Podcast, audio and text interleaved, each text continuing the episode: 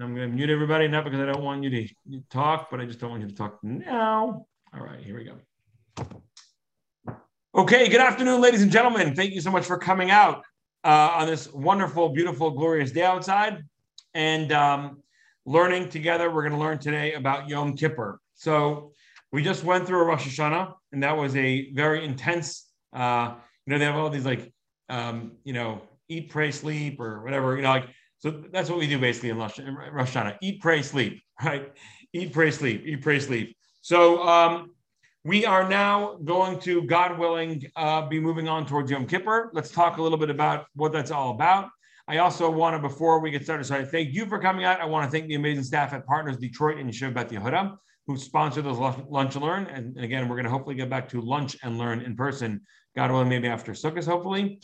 And of course, it will still be on Zoom. And I also want to thank the amazing folk over at Torah Anytime. It's an app, it's a website, and it's got hundreds of thousands of hours of incredible Torah content that you can fill your brain with and enjoy. They've actually just re- launched a new app. There's a new app now, a Torah Anytime app, and it's got all kinds of advanced functionalities. I highly recommend you check it out if you're an app kind of person. If you're more of a web- website kind of person, just waltz your fingers on down to www.torahanytime.com. And either way, fill your brain with incredible Torah knowledge.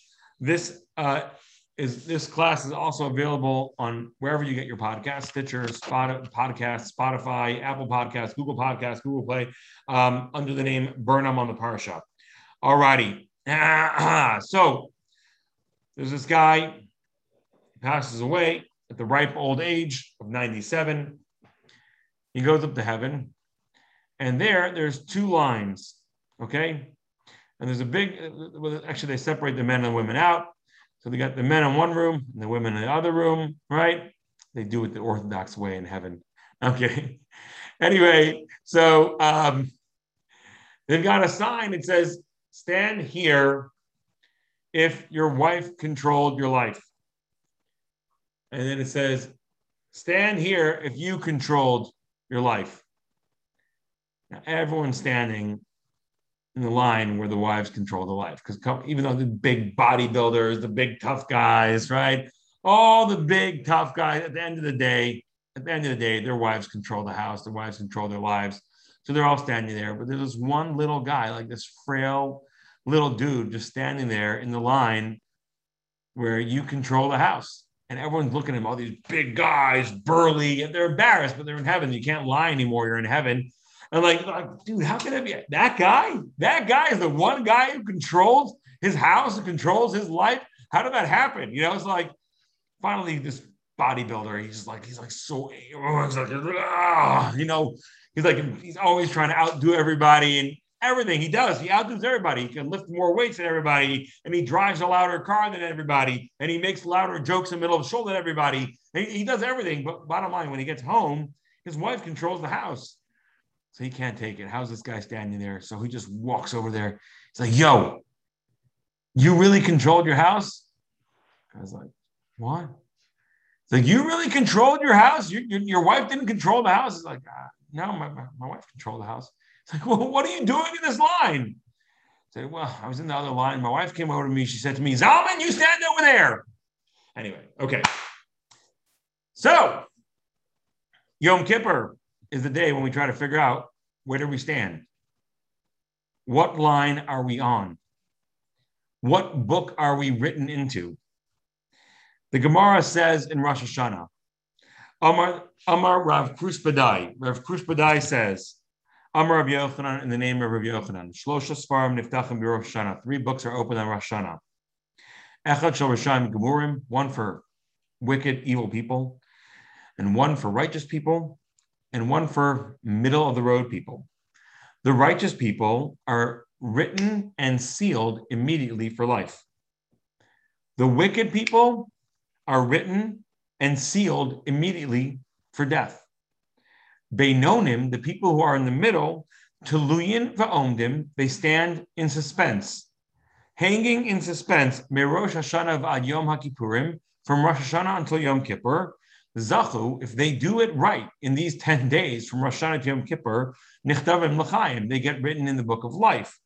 Lo Zachu, Nichtavim L'misa, if they don't get it right, they're in the book of death.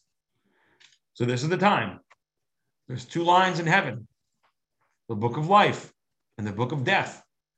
Some people already have been signed into place. Some people already have not been. We hopefully are the Beinonim. I mean, I don't think, maybe I think probably a bunch of you are the Tzaddikim Gemurim. Probably a bunch of you are the righteous people, fully righteous. You've probably been signed right away and put in the book of life. I know that for myself, I'm happy if I'm still hanging in the balance right now, right? I don't, you know, I hope that I'm a Benoni. I hope I'm in the middle of the road. Now, of course, the obvious question is if if wicked people are immediately put to death, I would say at least 10, 15% of the world is wicked people. Right? Think of all the people in the communist Chinese Communist Party. Think of all these people from the Taliban right now, right? I mean, these, there's, there's so many, so many horrific people, all the mobsters, all the hoodlums, all the gangsters, all the Taliban, all the Al Qaeda, ISIS K. And these, they used to just be ISIS, but now they've got it's called ISIS K, the special K, like the, the new ISIS, just for uh, just for Afghanistan, right? And then you've got all the you know all the horrible people, the the the the, the, the wife beaters and the child abusers, and there's, there's so many terrible people in the world. There's got to be at least 10% of the world that's just totally wicked, at least 10%. And I'm being super generous to the world right now. I think it's probably way more than that. Now, we have about seven and a half billion people in the world. If 10% of them are really wicked, you would expect to see this year 10% of seven and a half billion. This year, we should see seven, 750 million people die, which even with the pandemic, right, where there was a lot of deaths this past year compared to a regular year, nowhere near, nowhere near 750 billion people. There were, by the way, in history's time, there were pandemics that wiped out a third of the population. Smallpox in Europe, right? The Black Plague. There were pandemics that, that wiped out a third of the population. Baruch Hashem, thank God we're not dealing with anything, anything remotely close to that. But if the evil people are being written immediately for death, well, we should expect to see at least 750 million people die this year. And probably last year also, because guess what? The Taliban was around, ISIS was around, wife beaters, child abusers were around, right? There was the the the, the, uh, the Chinese Communist Party was killing Uyghur Muslims already last year. King Kim Jong Un, whatever, he he he lasted through the year, and he's evil and wicked. There's so many evil and wicked people. All those people who are on death row, right? In, in, America, it's crazy. You know, you know, I don't know if you know, but right now we're, we're going on our 20th anniversary of 9-11, right? The 20th anniversary of 9-11 is coming up anytime anytime right now. And you know who's up for for for trial right now? That guy Sheikh uh, whatever his name is uh, the, the Sheikh the, the, the, famous you know the blind Sheikh the, the mastermind the planner behind the 9-11 attacks who's in guantanamo bay believe it or not still in cuba right? The mastermind behind the 9-11 attacks and a number of his affiliates planners executors, people who are training the people how to fly the planes into buildings. Those guys are going up for trial now, 20 years later. What kind of crazy world do we live in? In America, if people are convicted, a serial killer is convicted, what happens to him? Even if he's in a state that has the death penalty, the death penalty is 20, 30 years down the road. They just sit there. They're around, hanging around. I don't know if you know this there are many women that marry people on death row. Do you guys know this? the craziest thing. It's so sad. These women must be so horrifically lonely. And the only way they find meaning is that they can they, they attach themselves to a person on death row and they they they marry them and they write them letters. just just you know, it's very, very sad. But people are on death row for 20, 30 years. God's like, if you are a rasha gamor, if you're totally evil and wicked, then you die.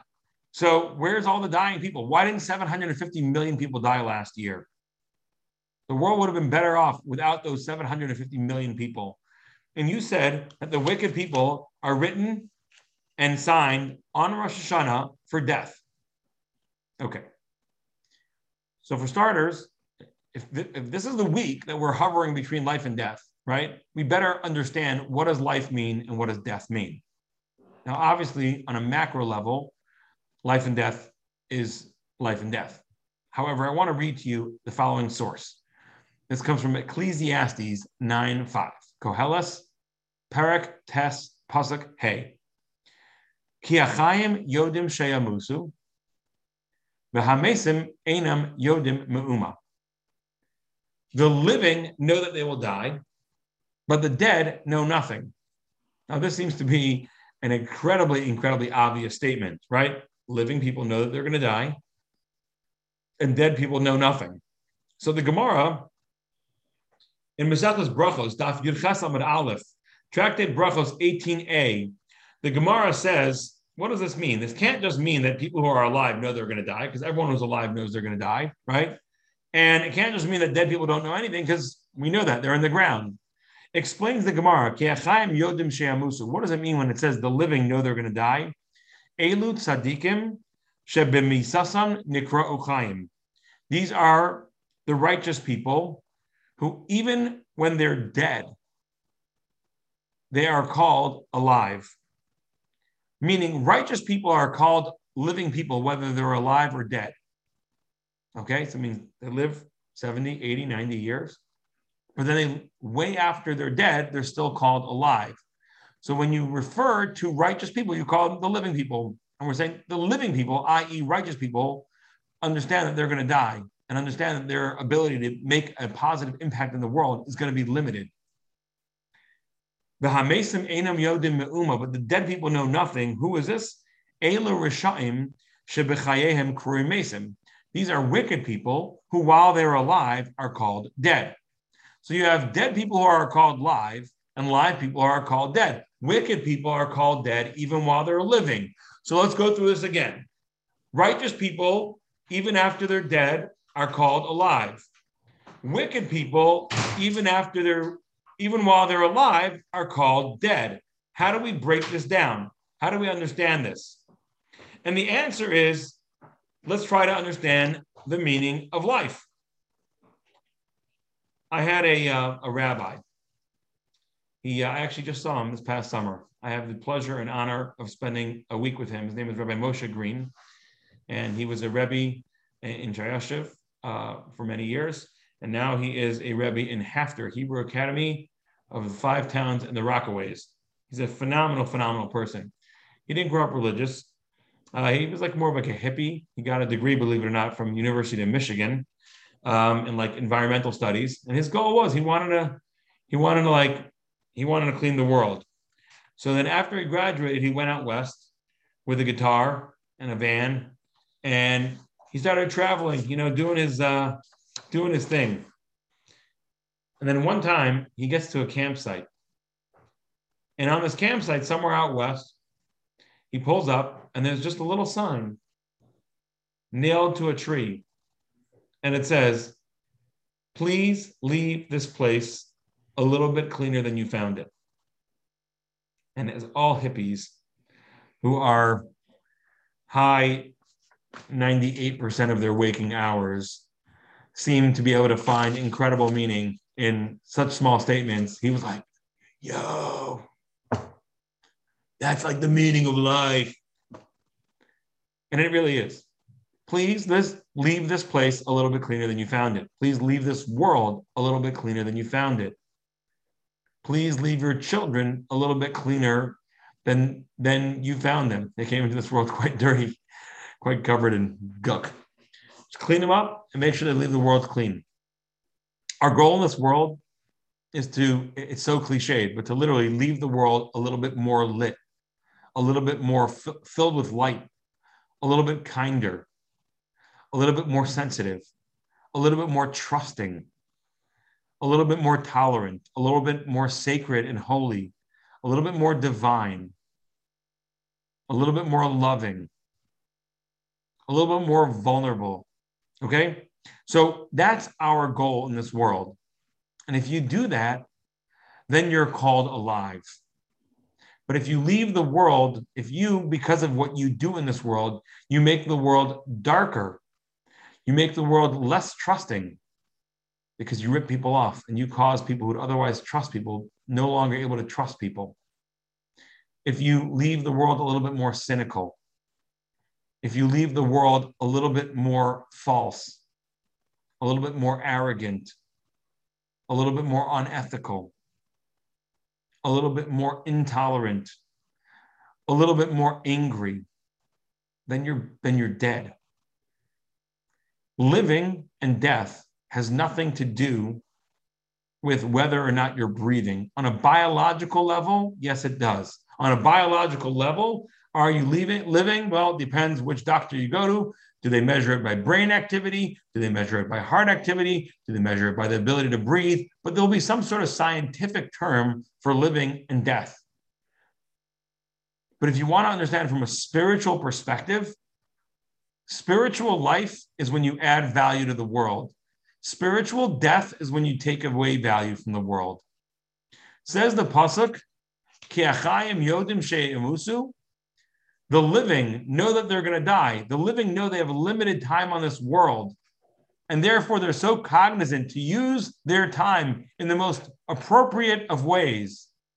Who are the living? The living are the righteous people who, even after they're dead, are called living. Why? Because Rashi died in 1105. Rashi died 916 years ago. And yet he inspired me this morning.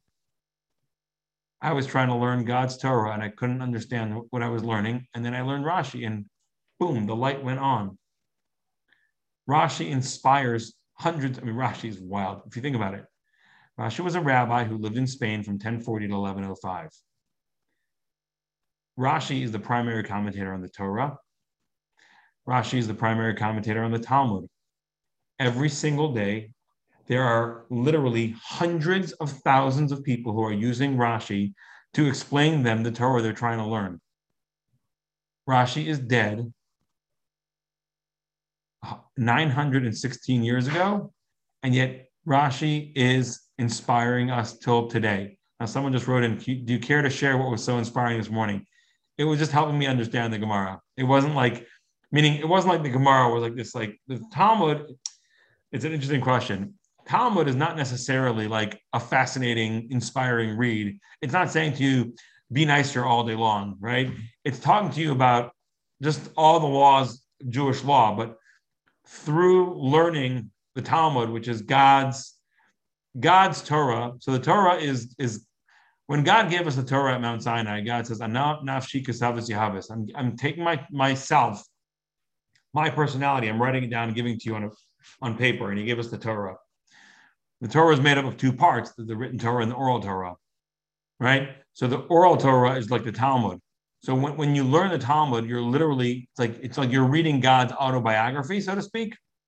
But not every page is like a super, super like you know wild inspirational moment. But Rashi today helped me understand the Gemara in Beitzah Daf Ches or Tes. So that's that's what we're up to in Daf Yomi. Anyway, so Rashi's alive today. Rashi helped me out this morning. Rashi's probably helping out many children today who are learning Chumash, and the Rebbe is telling them, and Rashi says this and this and this and this, right? And Rashi's helping out thousands and tens of thousands of people are learning Gemara. So Rashi, who died 916 years ago, helped me out this morning, which means that Rashi is still alive. But there are people right now who are alive who are a net negative on the world. The Kim Jong Uns. I may be saying his name wrong. Kim Kim Jong Un. Yeah, if you say it faster, better. Kim Jong Un. Kim Jong Un. Kim Jong Un right now is alive, but he's making the world darker for millions of people living in North Korea, starving, poor, sorry souls. So, is he alive physically? Yes, he is, but he's dead because he's making the world darker. So, again, the way the Talmud looks at life and death is life is when you make the world lighter. Death is when you make the world darker. When we talk about how on Rosh Hashanah, these books are going to be open and these books are going to determine our year, what that means is, are you going to be a net lighter of the world? Are you going to bring light to the world this year? Are you going to be a floodlight? Or are you going to be a darkness blanket snuffing out the light of people around you. That's what get, gets decided on Rosh Hashanah and Yom Kippur. Is it going to be a year in which you're going to expand your spiritual potential? Are you going to expand your ability to give? Are you going to expand your ability to love? Are you going to expand your ability to relate to God? Are you going to expand your ability to be godly? Or are you going to contract and just turn deeper into yourself, deeper and deeper and, deep and deeper into your own selfishness and narcissism and arrogance and cynicism? That's what we get judged for on Rosh Hashanah. And for many of us, we're the Beinonim. We're in the middle category because guess what? Our past year probably had some kindness, loving, giving, sincerity, but our past year also probably had some cynicism, some lying, some gossip, some hurting of other people's feelings, right? We've got both of that inside of us.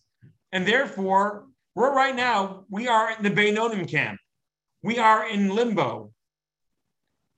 And God's trying to decide together with us what we're going to look like for the whole year next year. So we are the biggest deciders of our own fate. We are the ones who decide whether it's going to be a year of life or a year of death. Is it going to be a year in which we're going to bring light to ourselves, to our family, to our children, to our community, to our neighbors? Or is it going to be a year in which we bring difficulty and hardship to others? Are other people going to be on the phone saying, oh, you know, I just got off the phone with Barb and she is so kind. I'm telling you, every time I get on the phone with her, she just makes me feel great about myself. Or are people going to be calling each other and saying, I don't know, I just got a call from Barb and she's so offended that I didn't invite her, but I couldn't. It wasn't my place to invite her, but she said, but you should have told them. You know what I'm saying? What are you going to be? Are you going to be the person that makes other people feel jealous? That flaunts what you have and makes other people feel jealous and less than and missing out? or you're going to be the person that constantly points out to other people all that they do have, telling other people what an amazing garden they have, or how incredible their husband or wife is, or their children, or how much you appreciate what they do for other people, and that you notice You know, I was asking people to daven to pray for my mother, and please feel free to keep up the prayers. Her name is Nechama Mendel Bas Shifra. Nechama Mendel Bas Shifra, and I'll, I'll, I'll put it in. But before Rosh Hashanah, so I was really, you know, I was trying to get as many people as possible to put in prayers. It was important. And uh, one of the people that I asked to was uh, the Rosh Yeshiva here. The Rosh Yeshiva is a very, very, very, very spiritual, very like incredible. His name is Rav Bakst, and he's a super, super, super holy yid, and uh, like literally almost like from a from like from a different from a different generation, from a different generation. He, so so special, and I, I, I put in a request that he should pray for my mother. I saw him today. There was a bris. I was at the bris, and he was given the honor of being the sandik. And I come over to him. How's your mother doing? Now I don't know how many hundreds of people are asking this rabbi to pray for them. You know what I'm saying? You think about it, like this man, uh, he has such huge shoulders, right? There's so many people he's praying for. Hundreds and hundreds of people must be that, that have asked him to pray for them in some way or the other. And there are probably hundreds of people that he prays for that didn't even ask him to pray for them. And yet, when he sees me after Rosh Hashanah, the first thing is, How's your mother doing? Incredible. That sensitivity. Are we going to be that kind of person next year? Are we going to be the kind of person that other people are talking? I don't know what to do. She's driving me crazy. I don't know what to do. He's being he's he's being unreasonable, and he's digging in his heels, and he's being more stubborn and more controlling, or more this, more that. Who are we going to be? That's these ten days, and that's Yom Kippur. So our job on Yom Kippur, and indeed in the prelude this week leading up to Yom Kippur, we have this such a holy, special day. These Yemei Ratzon, these days of incredible will from God, where God is so close to us. Dirshu Hashem bihimatzo, kiru bioso karov. The pasuk says, "Call out to Hashem when He's found, when He's around." Kiru, reach out to him. Be also karov when he's nearby. Elu asara yamim sheben Rosh Yom Kippur. The Talmud says these are the ten days from Rosh Yom Kippur. Now's the time to talk to God and talk to him about what what are those actions. You know, Rosh Hashanah is more about the forest, right? The forest. Who are you? Yom Kippur is about the trees. Let's go down to your individual actions. The way you talk to your spouse, the way you talk to your children, the way you talk to your parents. Whether you're the kind of person who comes on time or the person who's perennially late and always apologizing for it. Whether you're the kind of person who can always point out what's wrong in someone else's cooking, someone else's simcha. How was the wedding last night? It was really nice, but the music was too loud. How was the wedding last night? it was okay. You know, it was they didn't have a lot of options out by the by the smorgasbord. How was the wedding last night? It, it was nice, but that hall is kind of that hall is done. It's it's it's already done. It needs some renovations. They need to do something over there. How was the wedding? It was nice, but you could tell, you know, the husband, the, the father and mother of the of the bride, they were divorced, and I could tell they were going at each other the whole wedding. How was the wedding last night? Yeah, it was okay. It was okay. I mean, whatever. You know, I'm tired of going to these weddings all the time. Whatever. We got to do it. Social convention. But you know what? Trust me, I'd rather just been home sitting watching TV. Do you want to be that human being? Or do you want to be that wedding, the, the other person? How was the wedding last night? Oh, it was so beautiful. I wish you could have been there. Everyone was so happy. How was the wedding last night? Oh, it was amazing. There was so much, it was so much good food, and everyone had such a good time. How was the wedding last night? It was great. They had an amazing band, and everyone was dancing. How was the wedding last night? Oh, wow. You could feel the joy reverberating throughout the hall. How was the wedding last night? Who do you want to be? Who do you want to be? And this is, is the question of how was the wedding last night it's how was the Shabbos meal? Oh, I heard you went to so and so for a meal. What? How did it go? It's everything. It's two. It's different human beings, and you get to decide. You want to be alive or dead?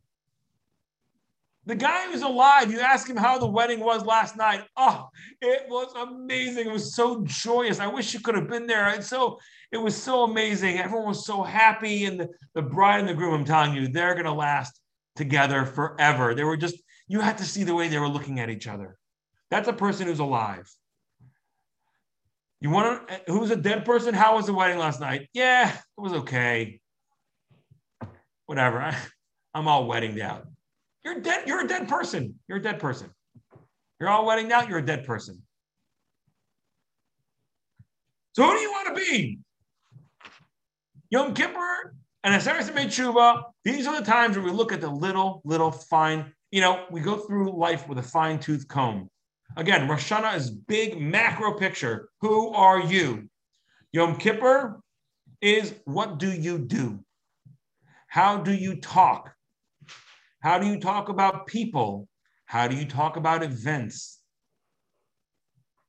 How do you dress? How do you how do you talk in terms of your language? Do you do you use words and jokes that are inappropriate?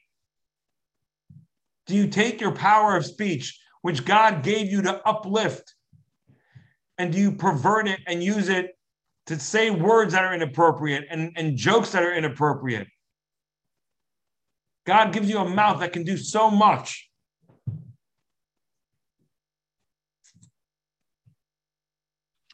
Is there anybody here on this uh, Zoom that works for uh, MEEMIC Insurance? No? Okay, good.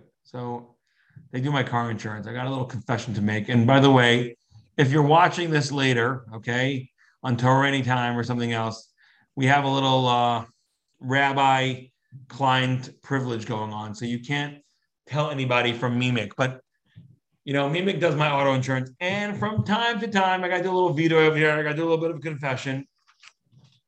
Sometimes I, I drive faster than the speed limit. Yeah. sometimes, uh, yeah, yeah. Some I don't, I don't actually just say sometimes I drive faster than the speed limit. Might be also not true because it might be more, frequently I drive over the speed limit. However, the truth is, right now I'm actually pretty good. I almost never drive more than 10 miles over the speed limit. Very rarely. Anyway, a few mornings ago, I'm on the way to shul. And I'm driving down Lincoln Boulevard, and suddenly I see a cop pull out from the other side. I'm going down this way. He's going this way. He was he was parked, and right after I passed by, he pulls out. I'm like, oh my gosh, I didn't even remember. Was I speeding? Did he clock me? Is he now going to pull around and pull me over? Right. So I got the fear. The fear is going. You, you all know that fear. You all know the feeling when you see there's a cop sitting on the highway, and then suddenly, right after your car passes, you see the cop get on the highway, and you're like, uh oh, is he coming for me? I'm telling you, this is where I'm I start pumping out the Tehillim, right? I'm like, now I unfortunately in my life, Baruch Hashem, lately again, I probably don't get that many tickets because I really I try not to speed. So I, I but in my younger years, I, I, had many, many, many an encounter with the uh, New York State finest and Michigan finest and all kinds of finest of many, many areas, Pennsylvania, Ohio, right? So um, Florida, California, like some people collect like magnets, you know what I'm saying, from each state they go to. Some people collect like shot glasses. Some people collect license plates. I collect speeding tickets. I got one in Idaho, you know what I'm saying? Anyway, Baruch Hashem, now I don't get them. Now, what am I afraid of? I see the cop pulling out. Okay, I'm going down this way. I see the cop pulling that. What am I afraid of? Am I afraid that the cop's going to pull me over, take out his gun, and shoot me? No. Unfortunately, I've been pulled over by cops many times before, and they never pulled out their gun and never shot me. Right? So I'm not worried about that. I, I know how this goes. He's going to come over. I'm going to roll down my window. I'm even though I, I know where my license and registration are, I'm going to spend a little bit of time looking for it so I can try to talk to the guy and be really, really nice to him and ask him what I do. Because usually they just say license and registration. If you give it to him, you go right back to his car, you write you a ticket. You don't have any time to plea your case. So you got to spend a little bit of time looking for your where do I, where do I keep my my insurance and registration? Right now, you know you keep it in the visor because you don't really have your sunglasses. You keep it in your sunglasses case, but you start looking around. You're like, so I'm, I'm, I'm, trying to find it. Thank you so much, sir. How are you? what did I do? I'm so sorry. I didn't really, I didn't, I didn't notice. You know, I was in a rush. Whatever. You're trying to get buy yourself some time to talk, and then he goes back to his car, and then maybe he says, "Okay, you were really going 15 over, but I wrote you over for five over. I wrote you over for impeding traffic, and just pay the ticket and it's all good because most of what they want is really just the money for the for the city. But what's the worst that's going to happen? He's going to write me a full ticket, a speeding ticket. Let's say I was driving 15 miles over, and then what happens? I pay the ticket. Then what? I'll tell you what happens. What happens is then your insurance goes up because as soon as you have a speeding ticket on your record, your insurance can go up literally like a thousand dollars a year from one speeding ticket. Okay, and it stays up for 39 months. Okay, now your insurance renews every six months. So it means that for basically for the next 42 months, three and a half years, you're going to be paying $1,000 more a year for insurance. That's what you're concerned about. I'm not afraid the cop's going to hurt me. I'm not afraid the cop's going to kill me. I'm not afraid the cop's. The worst he's going to do is he's going to give me a ticket, and I'm not going to be able to get out of it. I'm going to have to pay the ticket, which is like two, three hundred dollars. But then I'm going to have insurance. It's going to hit me for a thousand dollars a year. Fifteen hundred dollars a year for the next three years, and I really don't want that. So I want to take that money and I want to spend it on taking care of my family. So why is there such fear in my stomach when the cop suddenly pulls out? The reality is, I'm just afraid he's going to take away something from me that would give me the ability to do take care of my family. That's really what it all boils down to. The fear of Yom Kippur should not be that I'm afraid that God is going to smack me down. I'm afraid God is going to give me cancer this year. God forbid. I'm afraid God is going to give me some other illness. I'm afraid that there's going to be a worse variant of the, the, the uh, coronavirus that's going to come out. And it's going to be way more dangerous and more contagious, whatever it is. And I'm afraid God's going to get me. There's a lot of things. That's not what Yom Kippur's goal is not to make you afraid that you're going to get smacked down. Yom Kippur's goal is that you're afraid that God is not going to give you the ability to bring the light into the world, to sustain others, to take care of others, to be the kind person you were meant to be, to be the, the giving person, to be the light into the world that you were supposed to be. That's what your fear of Yom Kippur should be. Is that if I don't get my act together, if I don't show God that I'm the kind of person who brings light to the world, He's going to cut off some of my funding. When I say funding, funding could be health, resources, all kinds of things that God might cut off because he, if I'm a, if I'm a blanket and I use my resources and energy to hurt other people and snuff out light, if I just throw a, a dark blanket over other people's light, then God will understandably, for the benefit of the world, maybe snuff out some of my light and not give me the ability to affect the world so greatly. Hashem says, we say in, in Tehillim, Ki imcha haslicha leman. The reason why, which means for forgiveness is with you in order that you be feared. We recognize that I, with my actions, I probably am not deserving of an incredible year next year, right? I know that I'm hanging in the balance, number one. And I know that based on my actions, I'm probably not deserving of an incredible year. But God can forgive me. God can take away my cynicism. God can take away, God can enable me to be a guy, a human being of light this year, a human being who people want to be around, a human being who people love, don't fear, a human being who people come away from feeling better about themselves. God can give me that ability to be a year of life. Life is doing good for others, life is bringing light to others. And God's going to have to forgive me and wipe away some of my darkness and cynicism and anger and arrogance in order for that to happen.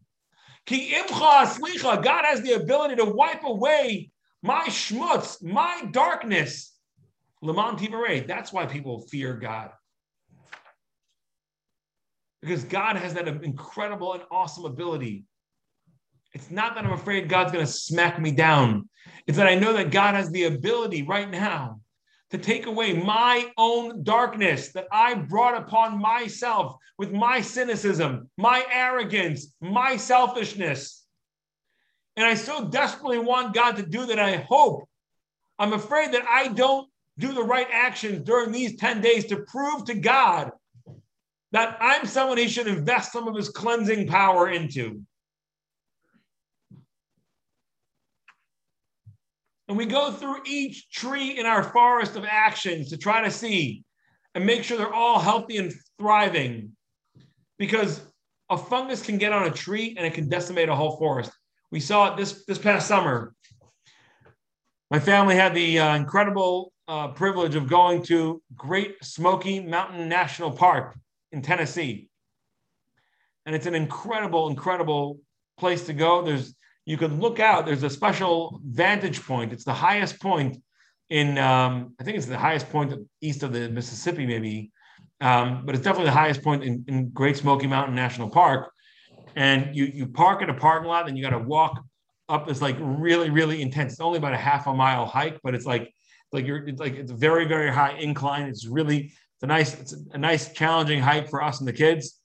And then when you get to the top, there's this big concrete sort of viewing tower. And you go all the way up this big sort of spiral ramp, and you get to the top, and you can see for 20 miles around in every direction. And it's just rolling hills and mountains covered in thick forest. But when you start driving through the forest, you start seeing some of the areas up close, and you see that they're starting to die.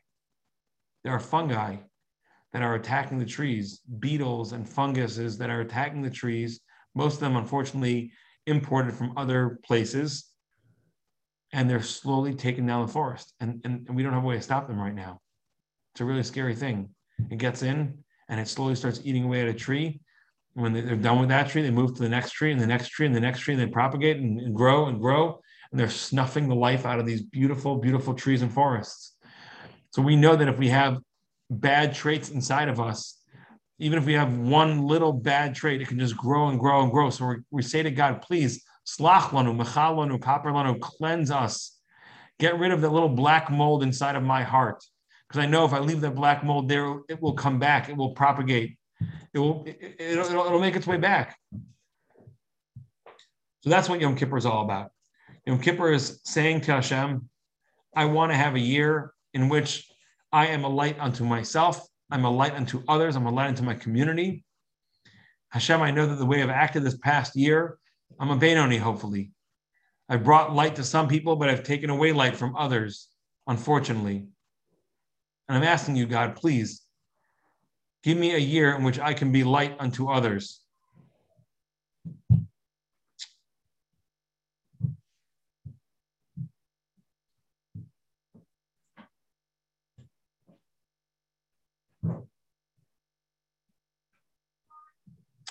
I want to conclude with a story.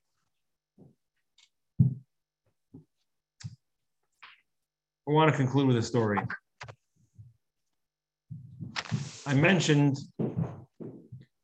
that the greatness of a, of a, of a wedding, sorry, of a rabbi, I mentioned that the greatness of a rabbi is often in their concern for others and their ability to bring light, health, and healing to others. There's a story about the Chofetz Chaim. The Chofetz Chaim was a great, great sage who died in the early 1930s. And at one point, there was a he, he was recognized as like the greatest rabbi of the Jewish people, like the Rabban Shel Yisrael, the, the, the great rabbi of his time. And at one point, there was a family that had a member of the family who was very sick. And they didn't know what to do. They went to all the doctors, and all the doctors basically said, There's no hope, whatever. Unfortunately, this person's just to waste away. We have no solution. So, you know, just make sure they're comfortable. But they were desperate. So they sent a, a, a messenger from the family to go to the Chofetz Chaim. And this, it was a brother in law. And he went to the Chofetz Chaim and he's begging and begging and begging. And the Chofetz Chaim said, Okay, I'll daven, I'll daven for this for this person. And amazingly, miraculously, the person got better. The doctors couldn't explain it. No one understood it. The guy got better. About 20 years later, roughly, he fell ill again with the same symptoms. And again, they go to all the doctors, and all the doctors say, no can do. So we got to go back to the Chofetz Chaim. So they go back to the Chofetz Chaim. And they say to him, please, can you please daven for my brother-in-law? You know, last time you came to him, you daven, and, and, and Baruch Hashem, he got better. And uh, he's sick again, the same thing. Can you please daven for him again? Can you pray for him again? And the Chofetz Chaim says, I'm so sorry, I can't. What? Chofetz Chaim? Can't daven for somebody? Please, Rabbi, you don't understand. We have no other hope. There's no one else who could do it. Please, please, please, can you daven for him? Can you pray for him? Chofetz Chaim says, I'm, I'm, so, so sorry. I really, truly, am, I'm sincerely sorry, but I can't. What does that mean? You can't daven for him. Why can't you daven for him? and the brother-in-law would not leave. He wouldn't leave the Chofetz Chaim. Remember, there was no other medical solution over here. And the only thing that, that seemed to save him last time was the Chofetz Chaim. So the brother-in-law would not leave the Chofetz Chaim. He was there. He was sticking around. He wouldn't go. He wouldn't go. Finally, the Chofetz Chaim says, "Okay, I'll explain it to you." He said, "Last time you came to me and you were crying and begging that I should daven for your brother-in-law, and I was a young man. So I fasted for 40 days for your brother in law. But I'm an old man right now. I'm already 90 years old. I, I can't do it anymore. I'm so, so sorry. Here, try going to this rabbi, that rabbi. Can you imagine what this means, ladies and gentlemen? A person comes over to you that you've never met before in your life, in your life, and he starts telling you that his brother-in-law is sick, and can you please daven for him? and for somebody that you never met in your life, you fast for 40 days, that this person should have a refuah shalema. This is this is people who are literally. We understand what it means when we say human beings are greater than malachim. Human beings are greater than angels. The dedication to other people. Now, of course, we don't have that ability. But here's what I want. We don't have that ability. We're not going to fast 40 days for someone who's sick, unfortunately. But here's what I want to charge you with for the coming year. Here's what I want to challenge you with for the coming year.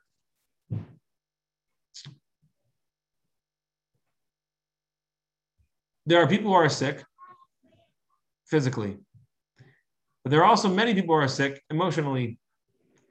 You see far more people who are emotionally sick than people who are physically sick, right?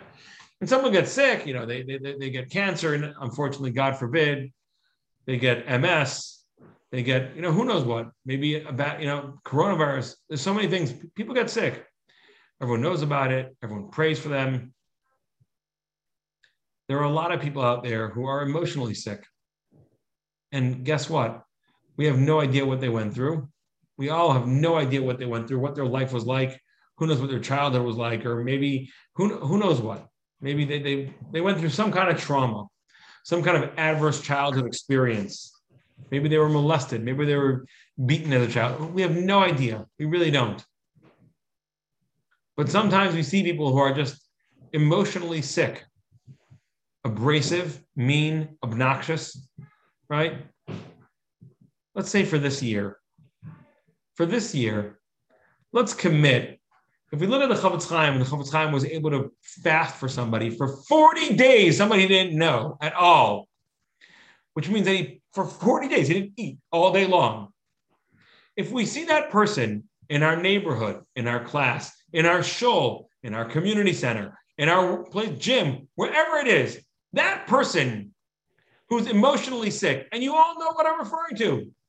When you see that person who's emotionally sick, go out of your way for that person. Try to add light into their life. And they are the ultimate person who tries to extinguish light, right? Those are the people who are cynical and angry and mean and arrogant, because arrogant is just a, a puffed up way of a little hurt person saying, Notice me, like me. Those people are very hard often to love and to care for because they're abrasive. For this year, let's, let's try to be a little tiny bit of a fraction like the Chofetz Chaim. The Chofetz Chaim fasted for 40 days for somebody who was sick who we never met. Let's try to go out of our way for somebody in our world, in our life, who's abrasive and nasty and mean and biting and cynical. Let's go out of our way to shower them with kindness. And that should be a bracha that when we focus on other people, we focus on bringing light into other people, we focus on, on bringing life to other people, God will give us a blessing of a Gemar Chasimatova. We should be sealed in the book of life, of giving, of kindness, of love, of sanctity, of beauty, of harmony, of peace, with a Gemar Chasimatova and a good gebenched yard.